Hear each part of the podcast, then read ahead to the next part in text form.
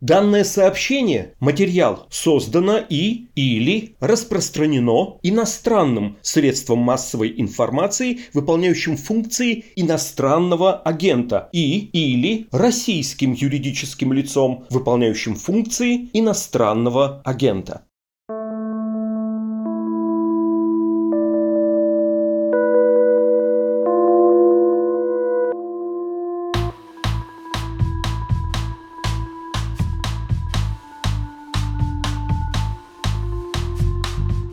Здравствуйте. Это подкаст «Текст недели» о самых заметных материалах, выходящих на «Медузе». Меня зовут Александр Филимонов. Министерство обороны России часто и охотно рассказывает о наемниках и добровольцах на войне в Украине. В отчетах ведомства регулярно появляются цифры о том, сколько иностранных наемников приехало в страну воевать на стороне Киева и сколько из них были убиты российскими военными. В Минобороны их называют солдатами удачи или боевиками – так же, как и добровольцев из украинских отрядов теробороны или известных батальонов, которые пропаганда именует как националистические. Не рассказывает Минобороны только о российских наемниках, которые ездят в Донбасс от частных военных компаний еще начиная с 2014-2015 годов. Специальный корреспондент «Медузы» Лилия Епарова узнала, какие ЧВК сейчас наиболее активно рекрутируют и отправляют наемников на войну, и как этому способствуют российские власти. Нельзя не отметить, что реакция на это расследование последовала незамедлительно. В день выхода материала петербургский бизнесмен Евгений Пригожин, которого не безосновательно считают владельцем одной из самых известных частных военных компаний ЧВК «Вагнера», потребовал завести уголовное дело на журналистов «Медузы». Подробнее обо всем этом сейчас поговорим с Лилией Епаровой.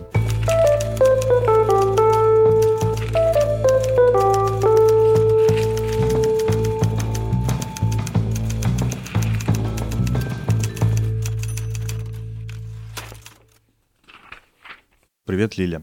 Привет.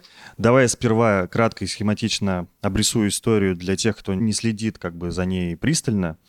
Тема участия российских наемников во всевозможных конфликтах военных – это, можно сказать, твоя специализация. Ты про это пишешь не первый год. Очень давняя твоя тема. У тебя есть огромное количество контактов и источников среди бывших действующих военных, среди представителей Минобороны или частных военных компаний в том числе и самый легендарный и одиозный ЧВК Вагнера.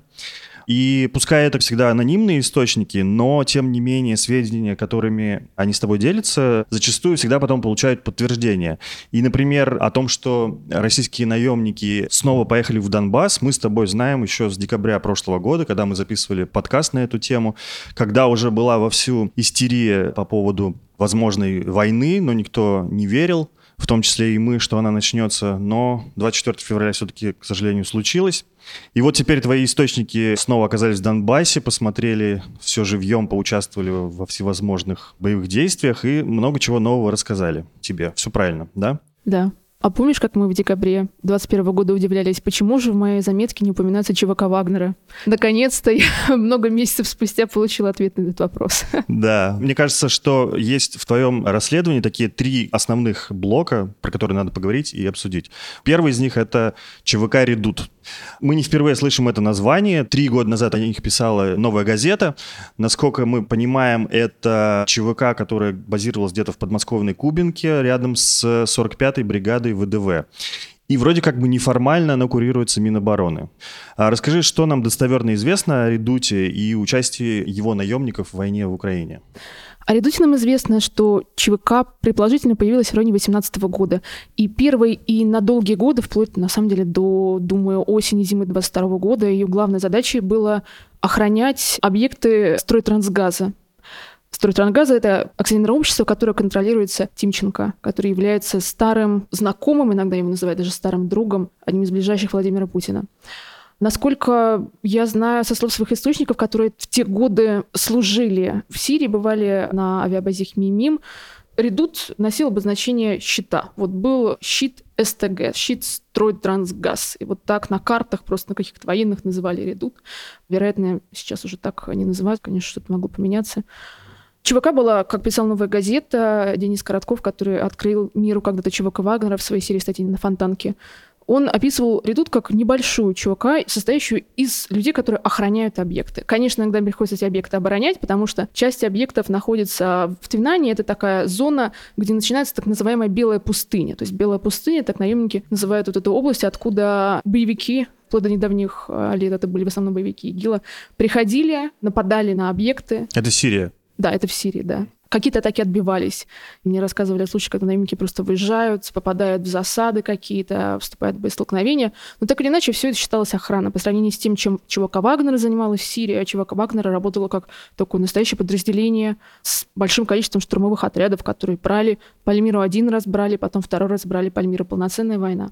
Конечно, Редут была совершенно другой ЧВК. И тут внезапно она оказывается в удесятеренном составе в Украине. Просто люди, которые были свидетелем того, как перемещались войска, говорят, что ну вот идет вроде как частная военная кампания, и вот один отряд, второй отряд, третий, четвертый, они все под разными названиями, и лимовцы, морпехи, хулиганы, волки. Они идут, идут, и, и вот стою я там на обочине, а отряды идут час, там полтора часа. Ну, то есть такой большая штука. Я еще уточняла, вы мне только не рассказывайте, пожалуйста, про движение войск, мне вот только про наемников интересно. Это прям все это были наемники.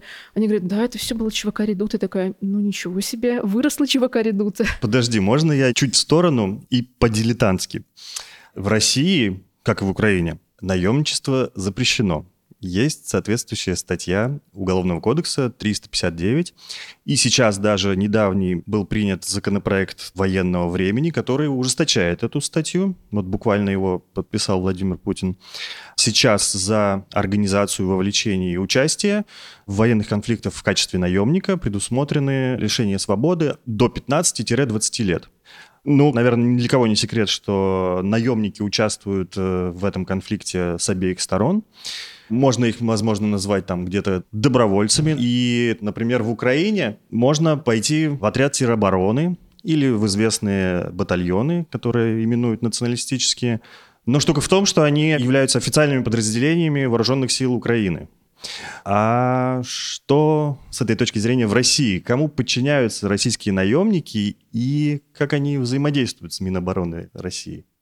Не мне об этом рассказывать, потому что коллеги проделали огромную работу, и, опять-таки, Фонтанка, издание «Забыл», которое несколько лет назад выпустило большое расследование о том, как, собственно, родилась идея сделать полностью подконтрольную властям российскую ЧВК, первую. Были российские ЧВК и до этого. Они были зарегистрированы в других юрисдикциях, поэтому формально никакого закона не нарушали.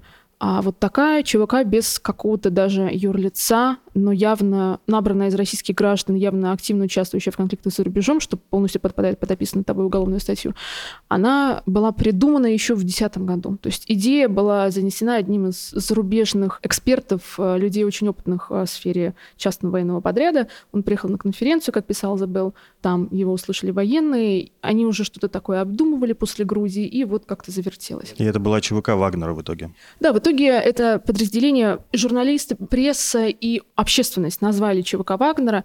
На самом деле на картах Вагнер тоже назывался щитом там просто были разные щиты, да, то есть такая кодировка, и как при создании генералы, когда у них рождалась идея, давайте сделаем там, ЧВК в России, как они называли всю эту историю, мы не знаем, может быть, никогда и не узнаем.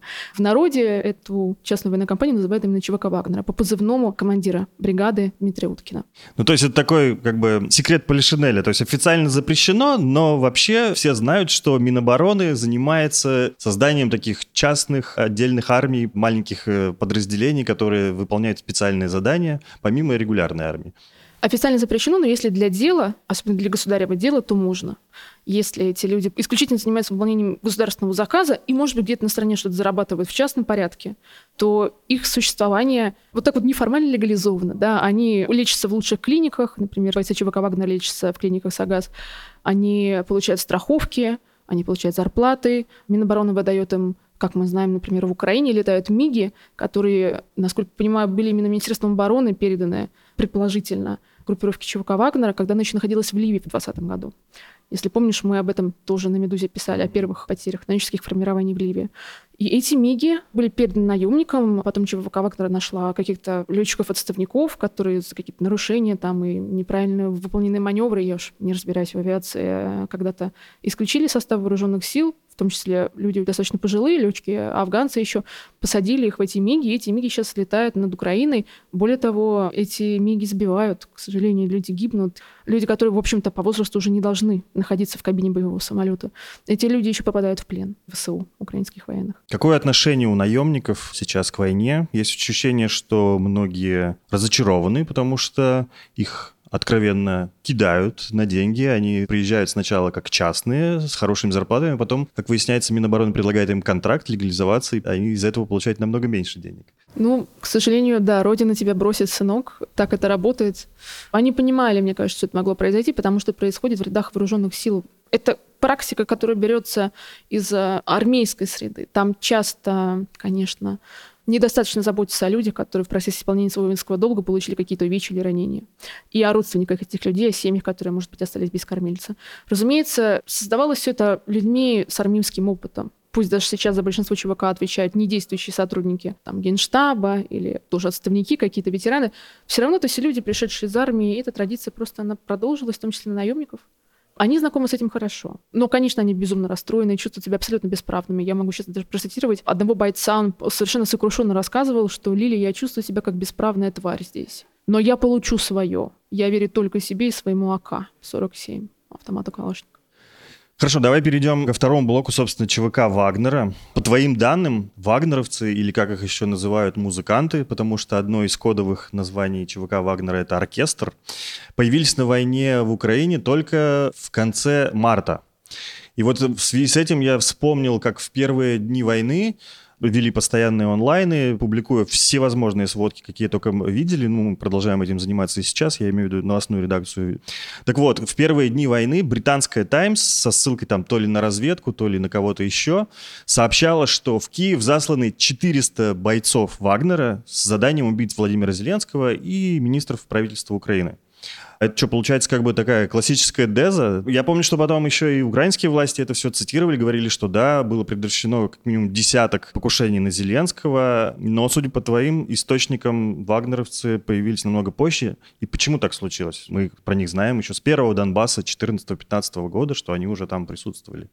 Во-первых, текст, который мы опубликовали, он не касался спецоперации вообще. Он касался участия наемников в регулярных каких-то боевых действиях что само по себе противоестественно, потому что Россия официально не заявляет, что она ведет э, войну наемническими формированиями. Поэтому вправе задаться вопросом, почему эти люди в таком значительном количестве там на фронте присутствуют, не имея формально никакого отношения к тому, что происходит, и к проведению спецоперации. Да, вот специальная военная операция, как ни относись, наемников нас не предупреждали. А вот то, о чем ты говоришь, то, о чем писала Таймс, реальность, чего не исключают другие наши коллеги. Ну, например, один из основных расследователей группы Беллинкет, Христо Грозев, он тоже это упоминал в своих многочисленных интервью и выступлениях. Он не исключает, что такая спецоперация имела место быть. Это совершенно отдельный вопрос, его нужно изучать. Когда я говорю, что появились в конце марта, я говорю именно о людях, которые берут села украинские, Попасную штурмуют, Лисичанск, окружает северодонецкую группировку ВСУ. Вот, вот эти вот штуки. Я понял тебя. Расскажи, пожалуйста, тогда вот как раз про эту историю. Судя по твоему рассказу, сейчас вагнеровцы представлены в Донбассе отрядом, который называется Лига ветеранов. Кто они такие и чего добились?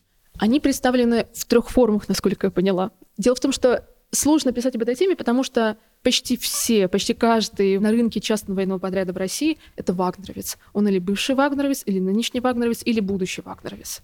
Сейчас захотелось привести пример о том, что, вы знаешь, вот закроют все СМИ, и останется какое-то одно. Ну, то есть и так или иначе окажется, что все мы вышли из Гоголевской шинели, все мы вышли из ЧВК Вагнера в каком-то смысле. Поэтому мне кажется, что ЧВК Вагнера существует в трех формах. Ну, мне не кажется, мне так рассказывают источники. Во-первых, Минобороны воспользовалась вербовочной инфраструктурой, которую ЧВК Вагнера ну, с 2014-2015 года, скорее, с 2015 создавала. Сетка объявлений ВКонтакте, Телеграм, вот как-то вот сетка рекрутеров, которые просто в частном порядке звонят и выходят на бойцов, приглашают на какие-то командировки. Назывался бренд «Звезда». Да, использовался в том числе название частной охранной организации «Звезда», и Минобороны в какой-то момент, как мне говорят, в феврале, или, может быть, даже накануне кампании, просто пришла и сказала, ребят, мы бы хотели воспользоваться вашим ресурсом, у вас бренд есть, у нас его нет, давайте делитесь. И набрали людей, но, как мне объясняли руководство Чувака Вагнера, менеджмент пытался в первую очередь сберечь людей, которые бы держали бизнес и военные контракты, которые заключены у ЧВК Вагнера, в том числе на государственном уровне, официально, в Африке, в частности в Мали, в Северной Африке, в Ливии и в Сирии. И поэтому костяк опытных ребят из Вагнера сразу в Украину решили не отправлять, но раскрыли черные списки. Черные списки, так называемые вот списки выбраковки. Бойцы, которые по каким-то разным причинам, долги, слишком дерзкие, не знаю, наркотики, алкоголь не попали в состав ЧВК Вагнера, были отбракованы на этапе собеседования, на этапе фильтрации. Эти списки раскрыли и начали набирать людей оттуда. Набранные по черным спискам люди продемонстрировали, что, в общем-то, не очень они, к сожалению, хорошо воюют. Были, к сожалению, большие потери в этих формированиях. И тогда, насколько я понимаю, ЧВК Вагнера перебросил, или, может быть, ее вынудили перебросить опытных людей. То есть снять людей, которые были в ротации в командировках а, в Африке, может быть, еще в Сирии и в Ливии, как Financial Times писала в конце апреля, что из Ливии тоже людей сняли. И в некотором количестве, не всех, в некотором количестве отправить их в Украину. Ну и, наконец, есть люди, которые как считает украинская страна, в том числе украинские военные, генштаб с начала марта системно называет ЧВК Вагнер ЧВК Лига. Как мне объясняли люди, близкие к самой структуре, несколько наемников, Лига как формирование все-таки не существует. Лига ветеранов, на которой говорят украинские военные и украинские общественники с 18 года еще, это все-таки какой-то такой очень условный термин, который в 16 году родился внутри ЧВК Вагнера, когда она планировала как-то сокращать штат, сужаться, в общем, стало мало денег, и они хотели вывести за штат большинство народу и продолжать платить какие-то деньги регулярно вот только ограниченному составу самых профессиональных участников и командиров Лиги ветеранов. Но самостоятельный ЧВК этот отряд никогда не заработал, так оставаясь условным названием. Я не знаю, почему украинская сторона постоянно называет ЧВК Вагнера именно Лига, вероятно, это какая-то, может быть, военно засекреченная информация. Но для самих наемников это не является никакой военной тайной, никаким секретом. Они просто знают, что да, ну вот когда у нас штат сокращали, совершенно бытовая ситуация, решили, что давайте вот этих оставим на зарплате, будем называть их Лига ветеранов. Как мне сейчас говорят, они в процессе украинских командировок своих последних приобрели чуть большую боевую самостоятельность. И, как опять-таки меня описывают, не проверялось это до конца, вот не уверена прям в том, что это действительно так, но эти люди заряжены мстить. Это часть лиги, по крайней мере, часть лиги, вот этого объединения Лига или Лига ветеранов составляют люди, которые выходцы из ЧВК Вагнера, родом из Донбасса, или их родственники все еще живут в Донбассе или жили. И семьи этих людей пострадали в результате обстрелов в том числе уроженцы Попасна, Лисичанска. Именно эти люди пошли с какой-то личной историей, с личным мотивом воевать с ВСУ. Так ли это? Не знаю. Они действительно добились каких-то впечатляющих успехов. Вот ты упоминала взятие Попасны, это город в Луганской области, и вроде как у тебя там написано, что вагнеровцы способствовали, это называется как, освобождение, оккупации Луганской области. И за это Евгений Пригожин, который как бы считается владельцем ЧВК Вагнера, якобы получил звезду Героя России даже. Как соглашаются все эксперты, что военные эксперты с украинской стороны, что военные эксперты прокремлевские, независимые с российской стороны. И я вынуждена с этим согласиться. Формирование ЧВК Вагнера, я точно не знаю, какого именно состава. Мы до этого я вот только что пять минут назад я тебе описывала, что было как бы три разных типа вагнеровцев, да, которые участвуют а, в этой войне. Они действительно в Луганске продемонстрировали очень хорошие результаты. Они действительно взяли Попасную. Это целиком полностью их заслуга. Они действительно взяли Лисичанск. Они действительно способствовали окружению северодонецкой группировки ВСУ.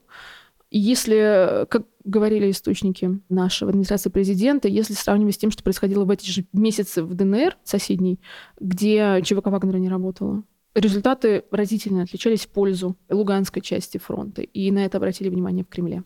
Получается, они очень профессиональные военные, которые в разы лучше регулярной армии, потому что регулярная армия ничего не могла сделать в Донбассе там месяц или два.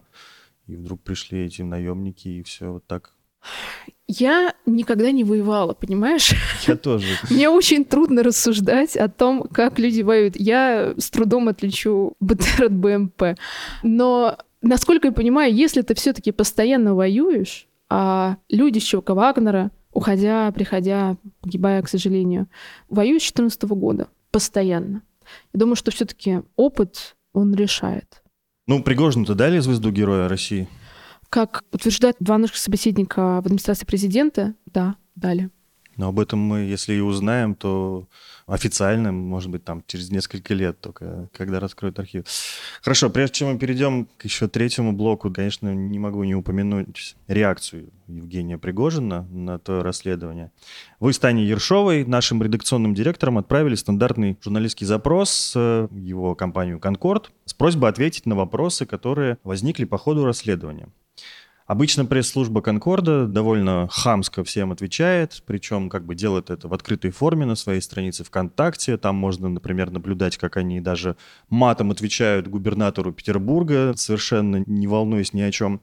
На этот раз они себя переплюнули. Пригожин расценил ваш запрос. Я повторю, что это обычная журналистская практика – расценил как э, распространение фейков про армию и госизмену. Это вот статьи, по которым он требует от Следственного комитета возбудить уголовное дело на журналистов «Медузы». Кажется, он не в первый раз уже тебе угрожает. Да, и каждый раз это случается совершенно неожиданно. Я писала про кино, которое, по данным наших собеседников, снималось на деньги одной из пригожинских фирм. Фильм «Турист». Пригожин же для продвижения бренда ЧВК запустил достаточно мощную и последовательную киновселенную, ну, практически Марвел, только про российских наемников. А там есть целая серия фильмов, и мы их считали, их было три, но сейчас уже, мне кажется, штук пять. Там Шугалей один, Шугалей два, Турист, Солнцепек, там и про Луганск, и про Африку, в общем, про все на свете. Я не смотрела ни одного, только трейлер, ну, то есть только что для текста. Но некоторые хвалят, понимаешь? Так что, в принципе, ребят, можно, наверное, посмотреть. Более того, самое смешное, что есть такие паблики, где объявления о найме в ЧВК Вагнера выкладываются регулярно. То есть прям приходишь сюда и понимаешь, ну вот, скорее всего, вот это объявление точно настоящие рекрутеры оставили. В этих объявлениях в последние месяцы стали появляться такие приписки. Ну, тем, кто хочет попасть в нашу структуру, рекомендуем посмотреть фильм «Турист». Так вот, когда я написала про этот фильм «Турист» и направила Евгению Пригожину запрос, который мне казался совершенно проходным и не страшным, потому что это всего лишь кинопроект. Можно просто взять и похвастаться, рассказать, с каким трудом блестящая команда наша снимала этот фильм. В итоге мы получили очень быстро, что всегда приятно. Вот за что уважаю пресс-службу компании «Конкорд», всегда очень быстро отвечает. С удовольствием, на самом деле, с ними работаю. Очень быстро ответили, но ответили что-то такое странное, за подписью Евгения Викторовича Пригожина, не знаю, он ли составлял текст, было сказано, что я враг народа, что меня нужно расстрелять, что он попробует расчленить меня, я цитирую, расчленить меня в суде, как мерзкого опарыша. Настолько у меня выжгло в сердечке эти слова любви, направленные мне, что я прям могу цитировать до сих пор. Я с удовольствием перечитывала тогда вот несколько раз, когда мы получили этот текст. Ну, там вот первые 15 минут я прям заходила и думала, нужно же было еще как-то вставить в текст какие-то цитаты, ну, как-то официальный запрос нужно вставить, ну, просили, получили. И мне просто несколько раз вот перечитать, чтобы понять, какие куски, как там, как чтобы сохранить авторский стиль оформить. В итоге мы решили не париться и вставить целиком весь ответ в финал текста. Я считаю, что это очень украсило публикацию. Ну да, но звучит, конечно, не очень приятно. Не хочется гадать, насколько это все может быть какой-то реально серьезной угрозой. Могу вспомнить э, только лишь случай с упомянувшимся с тобой Денисом Коротковым, которого тоже хотел преследовать Евгений Пригожин, но Следственный комитет не нашел тогда никаких причин возбуждать уголовное дело. С другой стороны, может быть, это действительно возможность лишний раз попиариться, как э, ты действительно говоришь, как он любит раскручивать свой бренд. Мне в этом смысле очень поразил факт из э, статьи твоей о том, что ЧВК Вагнера добилась такие упоминания о себе на федеральном телевидении, хоть в завуалированной форме. В «Вестях недели» рассказали про некий военный оркестр, который всегда на каких-то самых жарких полях присутствует, но про который нельзя ничего говорить. Мы переходим к последнему, третьему блоку. Это, мне кажется, большая сенсация твоего текста. Оказывается, в Москве существует так называемый Собянинский полк, в который вербуют наемников в Украину. При том, что другие наши источники, не военные твои, а политические, Андрей Перцев, говорят, что Собянин очень старается дистанцироваться от войны, чтобы не раздражать москвичей. Расскажи, что это за полк и как удалось про него узнать? Собянин, думаю, действительно, согласно совершенно с уважаемым коллегой Андреем, пытается дистанцироваться, но война у нас одна на всех, на всех губернаторов и глав всех регионов.